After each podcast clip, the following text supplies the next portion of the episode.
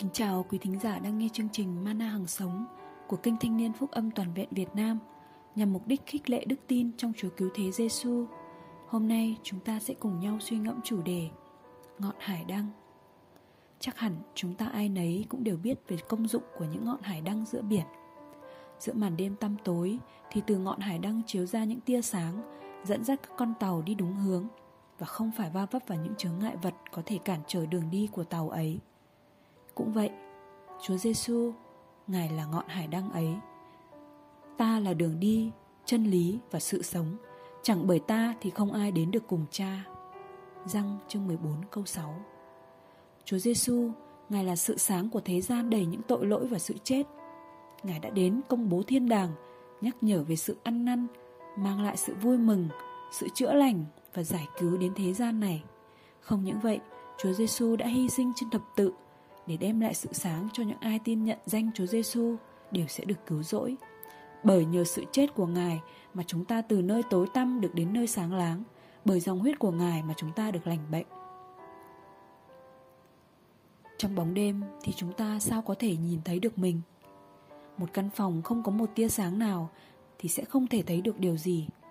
Cho đến khi một tia sáng chiếu đến thì từng hạt bụi nhỏ đều hiện ra một cách rõ ràng vì mọi sự sẽ được phơi bày trước ánh sáng. Cũng vậy, lời Chúa là ánh sáng, cáo trách, nhắc nhở, phơi bày mọi sự trong đời sống của chúng ta. Lời Chúa có quyền năng biến đổi đời sống của những ai đang ở trong tối tăm. Lời Chúa dẫn dắt bạn trên con đường theo Ngài và cũng bởi lời hằng sống của Ngài mà bạn thấy được con đường mình cần phải đi. Đặng kế nghiệp mọi điều Chúa đã sắm sẵn cho bạn tại nơi thiên quốc. Hỡi quý thính giả rất yêu dấu đang lắng nghe chương trình này. Tôi tin rằng Chúa, Ngài muốn chúng ta trở thành một cơ đốc nhân Sẽ là ánh sáng cho thế gian này.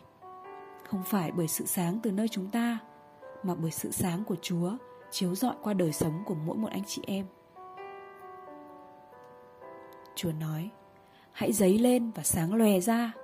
Các bạn là muối của đất là ánh sáng của thế gian Hãy dấy lên, hãy mạnh mẽ Hãy sống để bày tỏ hương thơm của Chúa trên đất này, để những người xung quanh sẽ ảnh hưởng bởi ánh sáng của Chúa qua đời sống của các bạn.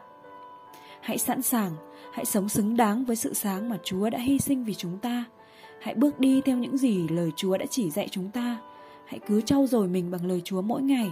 Hãy lắng nghe và cầu hỏi ý muốn Chúa trong mọi việc. Mọi điều chúng ta dự định.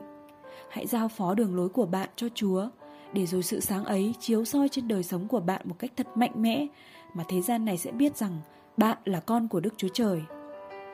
Lời Chúa cho bạn hôm nay, hãy dấy lên và sáng lòe ra.